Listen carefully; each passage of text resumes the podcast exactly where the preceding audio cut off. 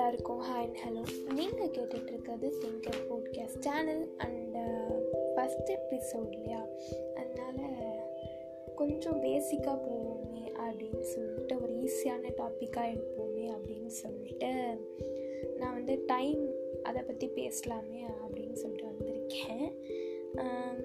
உங்களுக்கே தெரியும் டைம் வந்து எவ்வளோ முக்கியமானது அப்படின்னு. இப்போ திருவள்ளுவர் வந்து என்ன சொல்கிறாருன்னு கேட்போம் அவர் என்ன சொல்கிறாருன்னா நம்ம உலகையே ஜெயிக்கலாம். ஆனால் அதுக்கான ஏற்ற டைமை வந்து நீங்கள் எதிர்பார்த்து காத்துட்ருக்கணும் அதுக்காக ட்ரை பண்ணாமலாம் நீங்கள் விட்டுறக்கூடாது. ட்ரை பண்ணணும். டைம் எவ்வளோ முக்கியம் அப்படின்றது உங்களுக்கு தெரியும் இல்லையா? அது எப்படின்னா இன்னும் இங்கே ஒன் மினிட்குள்ளே நீ வரல அப்படின்னா பிரேக்கப்னு சொல்கிறேன் கேர்ள் ஃப்ரெண்ட்ஸ்லேருந்து ஒன் டு டென் கவுண்ட் பண்ணிட்டு போகிற ராக்கெட் முடிக்கும் இதெல்லாம் டைம் தான். டைமை நாம் எப்படிலாம் பார்ப்போம்? கிளாக் இருக்குது அதுக்கும் மேலே வாட்ச் இருக்குது வாட்சுக்கும் மேலே எலக்ட்ரானிக் வாட்ச் இருக்குது ஆனால் அது கொஞ்சம் காஸ்ட்லி அது நம்மளுக்கு கட்டுப்படியாகாது அதுக்கும் மேலே நம்ம கையில் இருக்கிற அசுரன் ஃபோன் சரி. இந்த கிளாக்கெல்லாம் வர்றதுக்கு முன்னாடி எப்படி இருந்திருக்கும்? எப்படி டைம் பார்த்துருப்பாங்க அப்படின்னு அதாவது ஸ்டாரோட ஹைட்டை வச்சு பார்த்துருப்பாங்க. சில சமயம் ஸ்டார் பார்த்திங்கன்னா கீழே இருக்கும். சம்டைம்ஸ் மேலே. அதுக்கும் கொஞ்சம் மேலே. அந்த மாதிரி தான் இருக்கும் இல்லையா? ஸோ அதை வச்சு கண்டுபிடிச்சிருப்பாங்க போல். ஆனால் அம்மா அப்போ ரொம்ப இருட்டாக இருக்கும். அப்போ ஸ்டார் தெரியுமா என்ன? நான் பார்த்ததே இல்லை ஒருத்தரவு கூட. நெக்ஸ்ட்டு வந்து எகிப்தியர்கள்லாம் மூவாயிரத்தி ஐநூறு கிமுக்கு முன்னாடி ஆப்லிஸ்க் அப்படின்னு ஒன்று கொண்டு வந்தாங்க அது டைம் பார்க்குறதுக்கு அது என்னென்னா நான்கு முகங்கள் கொண்ட ஒரு கட்டிடம் மாதிரி இருக்கும். அதை அங்கங்கே சில இடத்துல வச்சுருவாங்க. எப்படி டைம் பார்ப்பாங்கன்னா அது கரெக்டாக அதுக்கு மேலே சூரியன் இருக்கிறப்ப இந்த மாதிரி ஷேடோ வரும். இது வந்து மத்தியானம். காலையிலனா அதுக்கு ஒரு ஷேடோ விழும் அதுக்கேற்ற மாதிரி அவங்க வந்து டைமை கண்டு பிடிச்சிக்குவாங்க நெக்ஸ்ட் வந்து இதே எகிப்தியர்கள் வந்து ஆயிரத்தி ஐநூறு கிமுக்கு முன்னாடி ஷேடோ கிளாக் அப்படின்னு ஒன்று கொண்டு வந்தாங்க. அதாவது ஒரு நாளைக்கு எவ்வளோ மணி நேரம் இருக்குது அப்படின்னு கண்டுபிடிக்கிறது. நெக்ஸ்ட்டு கிரீக்கியர்கள் வந்து முந்நூற்றி எண்ணூற்றி ஐந்து கிமுக்கு முன்னாடி வாட்டர் கிளாக் அப்படின்னு ஒன்று கொண்டு வந்தாங்க.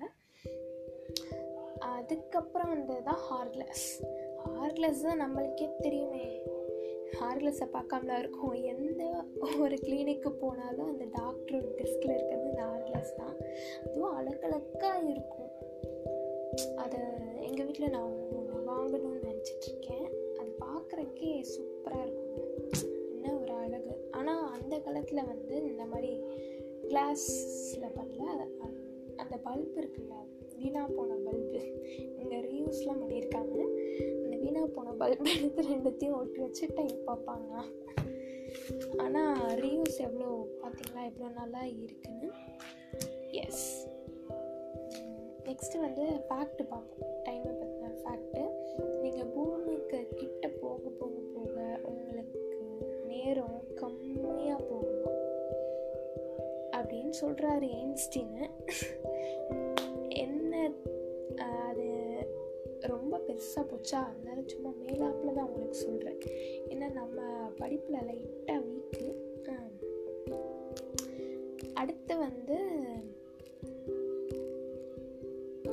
ஒவ்வொரு செஞ்சுரிக்குமே one point seven milliseconds வந்து அதிகமாகிட்டே இருக்குமா?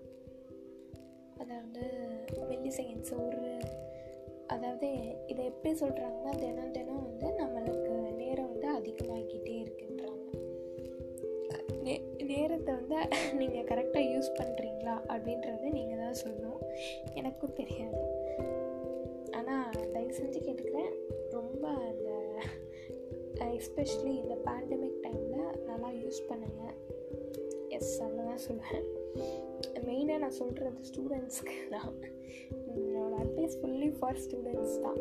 என்ன மாதிரி யாரும் சும்மா உட்காந்துட்ருக்காங்க காலேஜுக்கு போனாலும் சரி போகாட்டாலும் சரி நாங்கள் இப்படி தான் உட்காந்து தேய்ச்சிக்கிட்டே உட்காந்துருக்கோம்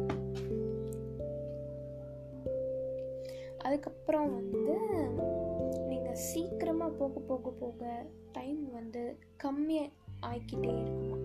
ஃபார் எக்ஸாம்பிள் நீங்களும் உங்கள் ஃப்ரெண்டும் வந்து ஒரே வயசுன்னு வச்சுக்கோங்க. நீங்கள் வந்து சிறிய ஸ்டார் ஸ்டார் ஸ்டார் அந்த சிறிய ஸ்டாருக்கு போயிட்டு திரும்ப வந்து பார்க்குறப்ப உங்கள் ஃப்ரெண்டுக்கு பதினேழு வயசு உங்களை விட அதிகமாக தெரியும். உங்களுக்கு ரெண்டரை வயசை விட கம்மியாக தெரியும். அது எப்படி அப்படின்னு நானும் மூளை போட்டு கசக்கி புரிஞ்சு பார்த்துட்டு எனக்கு தெரியவே இல்லை. உங்களுக்கு பதில் தெரிஞ்சால் தயவு செஞ்சு சொல்லுங்கள் ஓகே இன்றைக்கி அவ்வளோதான் அடுத்த எபிசோடில் ஒரு நல்ல டாப்பிக்கோட இன்னும் நல்லா பேச தெரிஞ்சுக்கிட்டு நான் அவங்க வெயிட் பண்ணுறேன் தேங்க்யூ பாய்